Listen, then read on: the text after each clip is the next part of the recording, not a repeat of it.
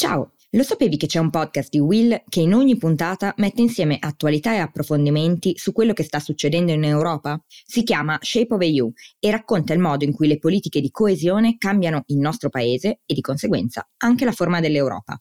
Trovi il link in descrizione. Ora torniamo a Globally.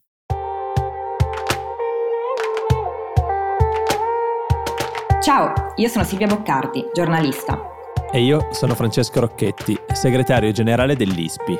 Questo è Globally, il podcast di Will, in cui grazie agli esperti dell'ISPI diamo gli strumenti per analizzare e orientarci tra scenari internazionali in continuo mutamento.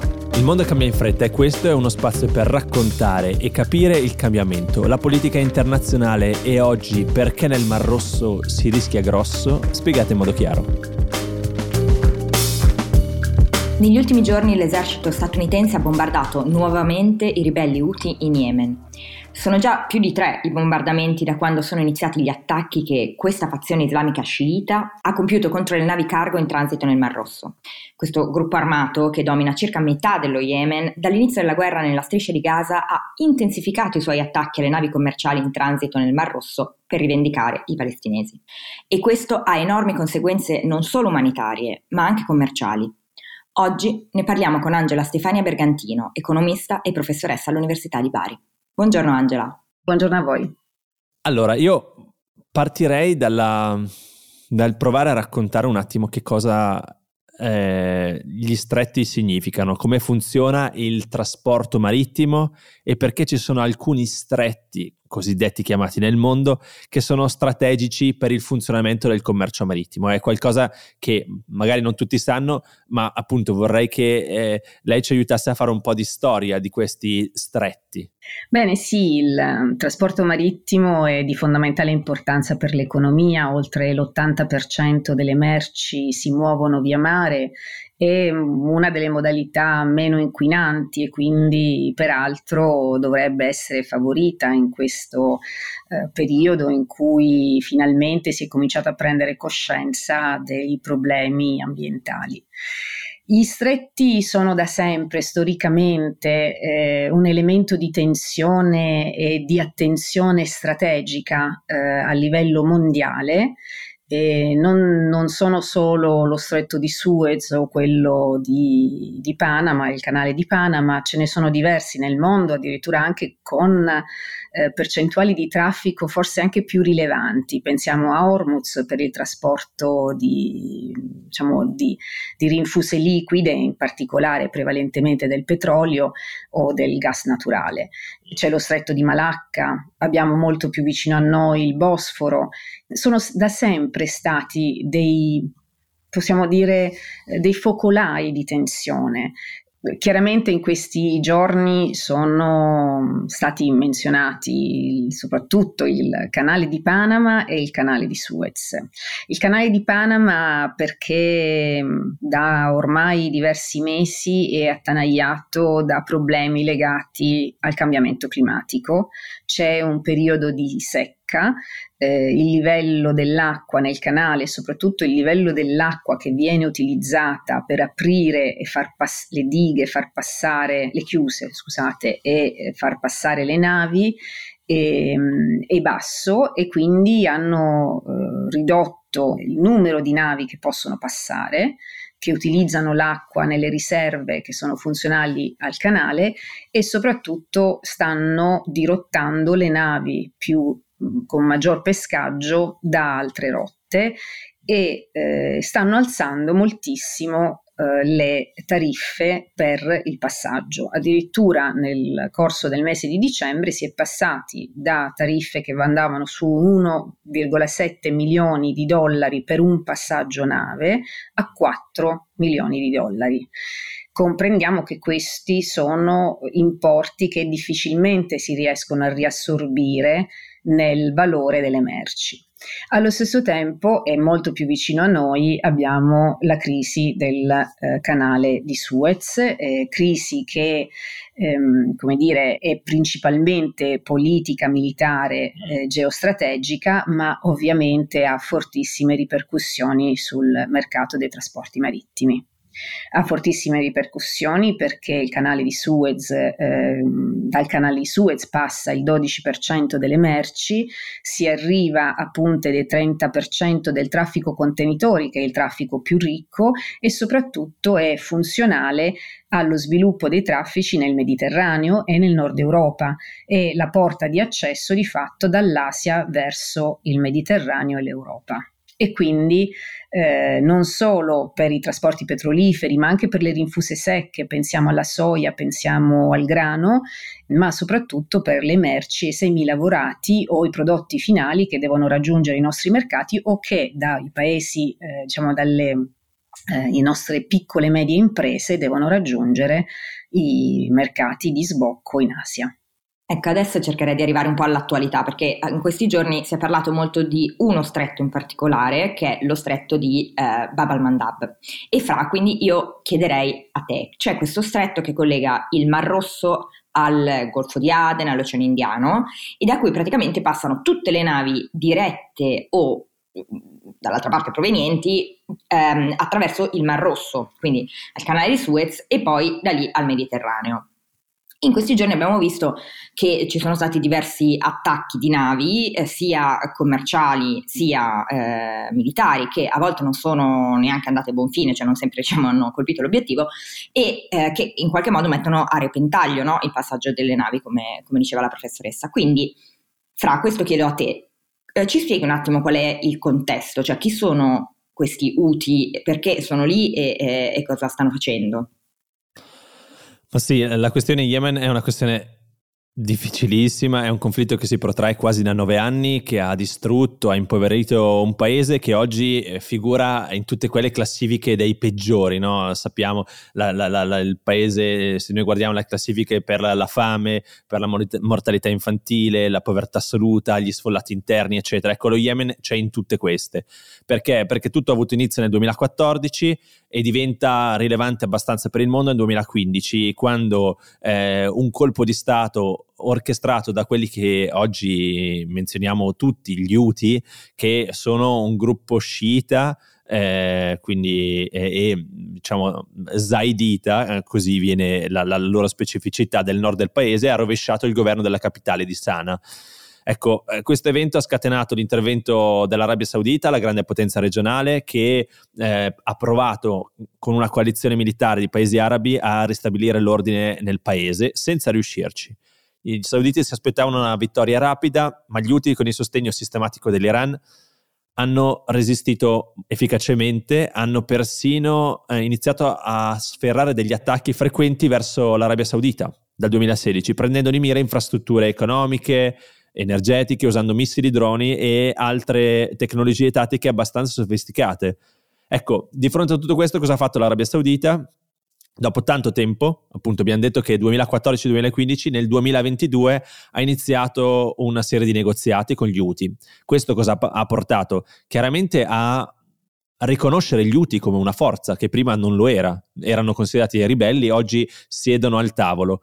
Ecco, il cessate fuoco non è comunque arrivato per adesso e il contesto ha permesso agli UTI di crescere militarmente, passando da ribelli locali a influenti attori regionali. Infatti è una cosa mh, insomma abbastanza particolare, noi, noi, continuiamo a chiamarli i ribelli, gli UTI, ma di fatto hanno eh, il controllo di più della metà eh, dello Yemen, hanno il controllo eh, della sì. capitale, quindi mh, anche ne, ne, parlavo ieri sera, no? penso che sia molto interessante anche come noi eh, il linguaggio. fremiamo esatto esatto un certo tipo di, di, di, di, attori politici, perché chiaramente eh, sì, sono ribelli, ma sono ribelli che ormai hanno più, più il controllo del paese che quello del ma, ma governo. Tra l'altro hai ancora più ragione perché l'aspetto fondamentale di questa cosa qual è? Che loro hanno un controllo e f- crescente del Mar Rosso che è poi il motivo per cui oggi siamo qua a parlarne. Il Mar Rosso è quel mare che è stretto a nord, diciamo, tra il canale di Suez e eh, Eilat in Israele, eh, e a sud invece c'è lo stretto di Bab el-Mandeb eh, che unisce l'Africa da una parte, quindi Djibouti, e eh, l'Asia, eh, il, la penisola arabica dall'altra, proprio con lo Yemen. Ecco, questa rotta marittima che collega, perché è importante? Perché collega l'Oceano Indiano e il Mar Mediterraneo e qua eh, la professoressa ci stava raccontando la, l'essere strategico di tutto questo è perché eh, è la grande porta d'ingresso da una parte per l'Europa, dall'altra parte per l'Asia, il grande ponte tra i due continenti. Ecco, gli UTI l'hanno capito e hanno militarizzato questa, questo punto, rendendolo appunto eh, un punto strategico anche militare. Militare perché? Perché non solo loro l'hanno militarizzato, anche noi, anche le potenze occidentali. Noi sappiamo che soprattutto verso Djibouti tantissime potenze occidentali, ma non solo, mondiali, regionali, mondiali, hanno provato a stabilire basi, proprio perché hanno capito che lo stretto e questo, questo, fazzoletto, questo mare, questo laghetto che è il Mar Rosso, no? Adesso eh, è molto importante per tutti. Ecco, eh, ed è così importante, paradossalmente, Silvia, eh, però dall'altra parte noi attorno a questo abbiamo tantissimi paesi che consideriamo falliti o che sono in guerra. Pensiamo allo Yemen, pensiamo alla Somalia, ma pensiamo anche al Sudan di cui abbiamo parlato nei scorsi mesi. Sono tutti paesi che attorniano lo stretto. Quindi eh, da una parte ci fa capire che è molto importante il Mar Rosso, dall'altra parte ci fa anche capire però che non, non si è mai riuscito in questi anni a trovare una coalizione um, così capace, ma anche in queste settimane lo vediamo, di paesi che vogliono andare nella regione per ristabilire l'ordine. A questo ci aggiungi il conflitto a Gaza, e, cioè il conflitto israelo-palestinese, la guerra a Gaza e il fatto che Hamas è un altro gruppo affiliato all'Iran quanto gli Houthi, diventa un mix esplosivo. Volevo chiedere alla professoressa, a proposito di questo e proprio a proposito di stretti, quali sono, perché noi ne parliamo un po' così alla leggera, o forse un po' troppo alla leggera, ma quali sono i rischi associati all'interruzione o, o come in questo caso alla riduzione dei flussi commerciali in questi posti? Cioè, eh, noi diciamo, ah, eh, se fa, c'è meno commercio e passa meno merce a Panama o costa troppo, quali sono le conseguenze? Le conseguenze sono molto rilevanti, ovviamente dipendono molto dalla durata di queste interruzioni, di queste cosiddette disruptions, eh, perché mh, mm, diciamo, abbiamo due impatti.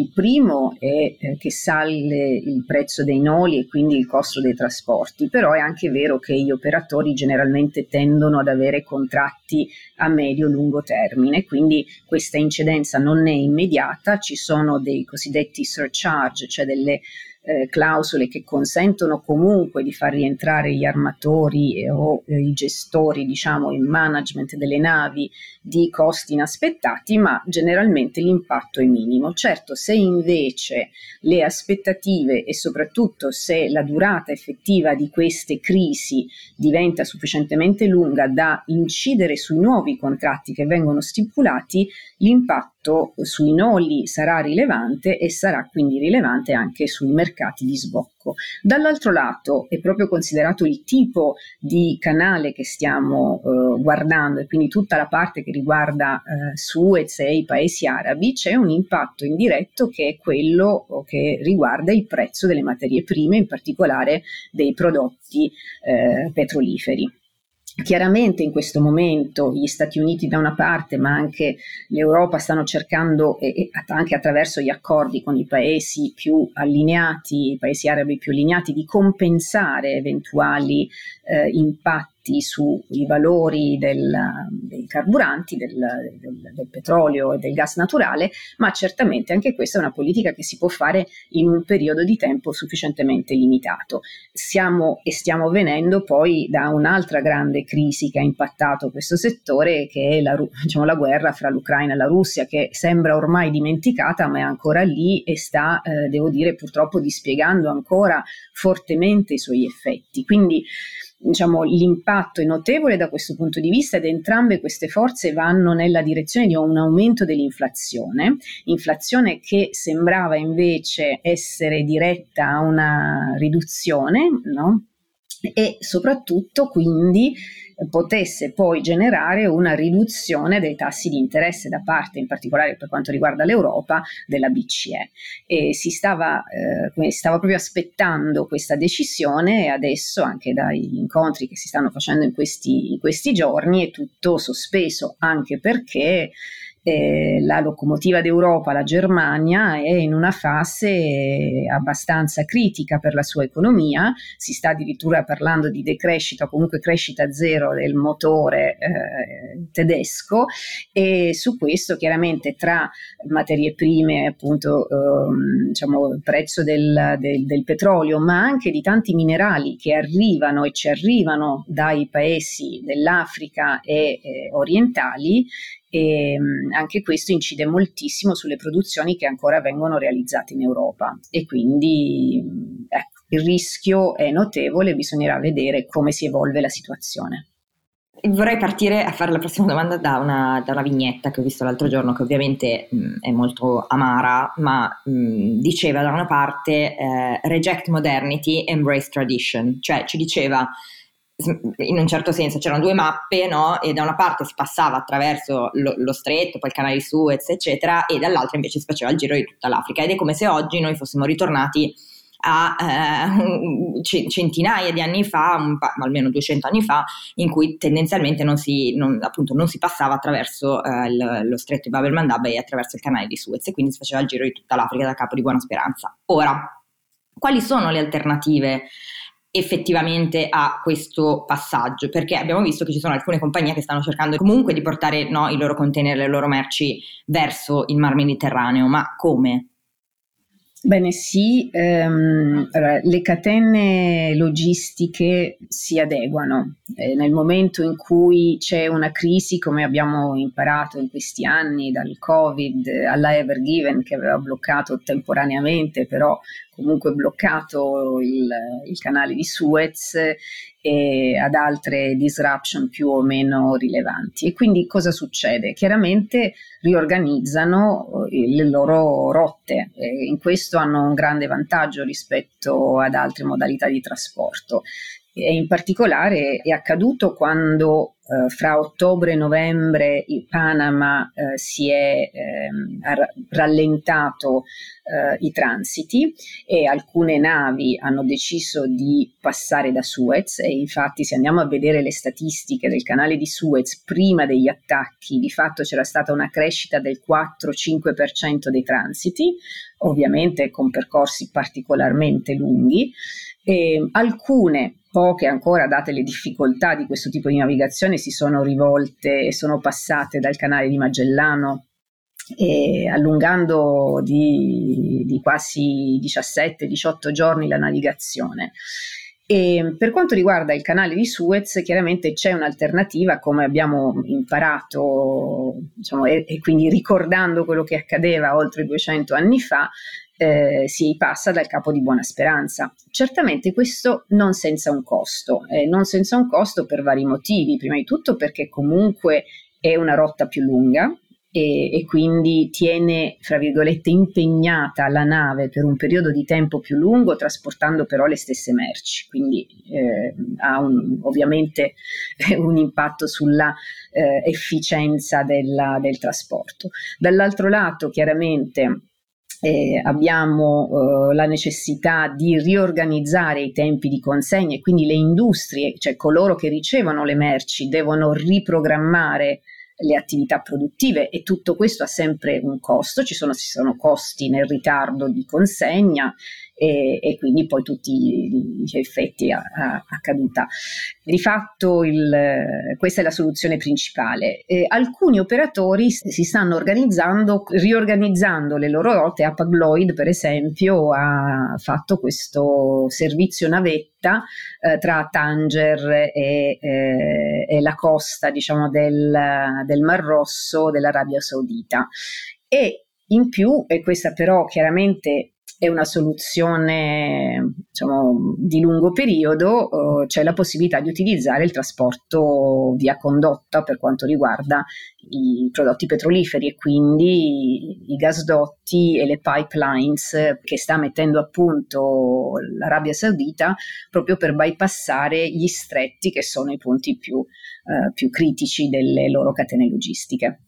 Non so se può essere interessante, chiaramente eh, il trasporto aereo non è per la maggior parte dei prodotti un'alternativa. Eh, si sta anche parlando di un'altra di un'altra rotta rotta che fra l'altro l'ISPI ha più volte trattato nei suoi temi, che è la rotta artica. Siamo ancora molto lontani, però certamente la preoccupazione per il cambiamento climatico che sta avvenendo da una parte che blocca il canale di Panama, dall'altra parte sembrerebbe portare nel giro di pochi anni purtroppo, eh, è uscito da poco uno studio che dimostra che addirittura eh, nel 2035 con l'80% di probabilità ci sarà un'estate artica senza eh, lo zero termico. E questo è uh, un impatto rilevante su quello che può essere una prospettiva di rotta strategica per alcuni paesi, certamente il principale sponsor e quindi anche in questo senso rimane da un punto di vista geopolitico particolarmente significativa è la Russia, ma anche la Cina. E quindi bisognerà un po' guardare che cosa succede. Non credo che sia una soluzione a breve assolutamente per i traffici commerciali, ma è qualcosa verso cui eh, si deve comunque guardare perché bisogna arrivare preparati e perché la programmazione per quanto riguarda le opere strategiche è sempre di lungo periodo.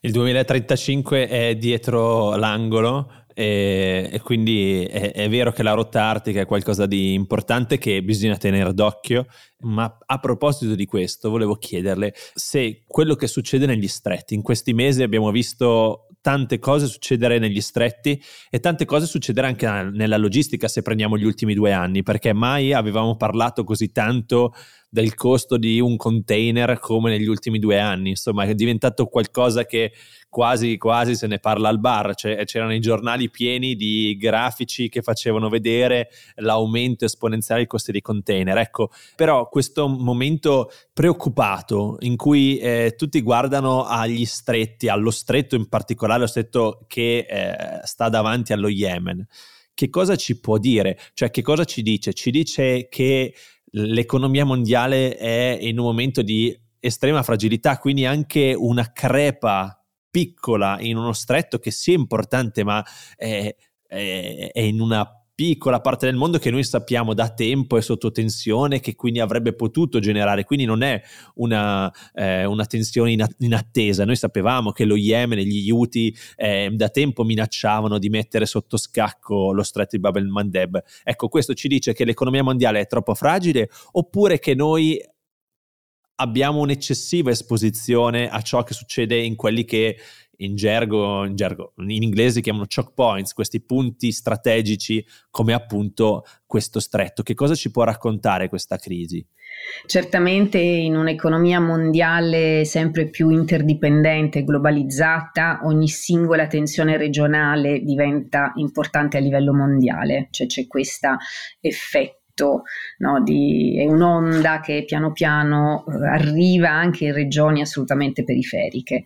E mm, senza alcun dubbio una globalizzazione crescente significa anche una globalizzazione più fragile. E le catene del valore, le catene di produzione si sono estese tantissimo nel corso degli ultimi anni, ma già con la pandemia che ha davvero messo il mondo di fronte a una crisi che non riguardava non era una crisi geopolitica, non riguardava un unico passaggio, ma riguardava il mondo appunto e la ripresa e si è capito che mm, diciamo, bisognava riorganizzare le produzioni e si sta tornando indietro. Chiaramente non si può pensare che la globalizzazione finisca, ma certamente una globalizzazione più soft, catene del valore più corte, cosiddetto nearshoring o friendshoring, cioè più vicini a casa, cercando di utilizzare paesi dove comunque ci sono dei vantaggi competitivi che però non sono moderati dalla lontananza, eh, diventa una strategia vincente per far fronte o quantomeno per distribuire il rischio. E, e, questo chiaramente mm, come dire, riguarda mm, tutti i rischi. Quelli geopolitici o strategici chiaramente sono forse da una parte meno prevedibili, da una parte mm, dovrebbero poter essere più governabili. Eh, certo l'ONU che in questo periodo dovrebbe no, far, farsi carico in qualche modo, eh, le Nazioni Unite dovrebbero garantire relazioni più armoniche stanno passando un periodo di crisi, cioè si sta in qualche modo mm, cercando di ritrovare un ruolo forte di guida e questo chiaramente ha la mancanza di questo ruolo e, e l'affidamento a forze militari ha ripercussioni notevoli.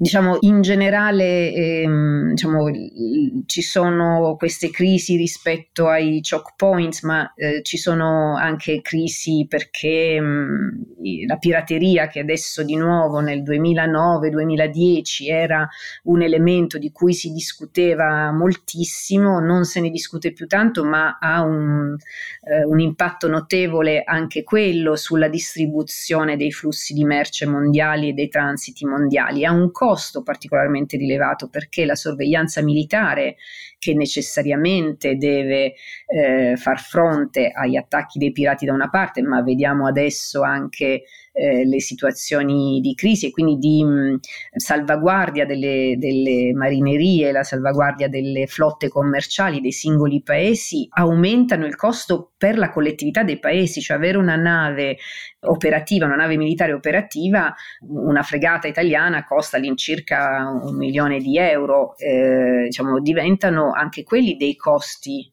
legati a queste crisi. Eh, sono un insieme di tensioni politiche, commerciali, di produzione che devono essere affrontate in maniera organica da, diciamo, a livello sovranazionale.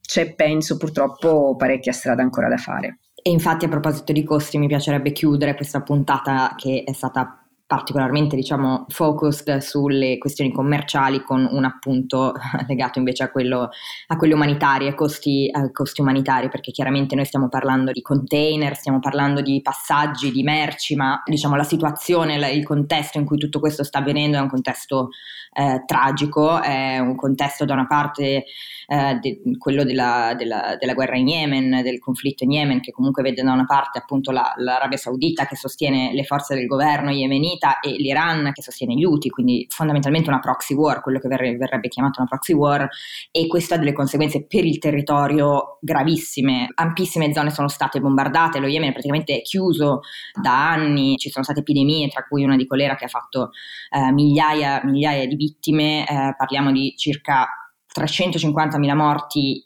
in Yemen negli ultimi anni, milioni di persone che soffrono la fame e condizioni di vita estremamente precarie, tanto che appunto l'ONU prima del, dello scoppio diciamo, della guerra nella striscia di Gaza, la più, la più recente, definiva lo Yemen la crisi umanitaria più grave del mondo.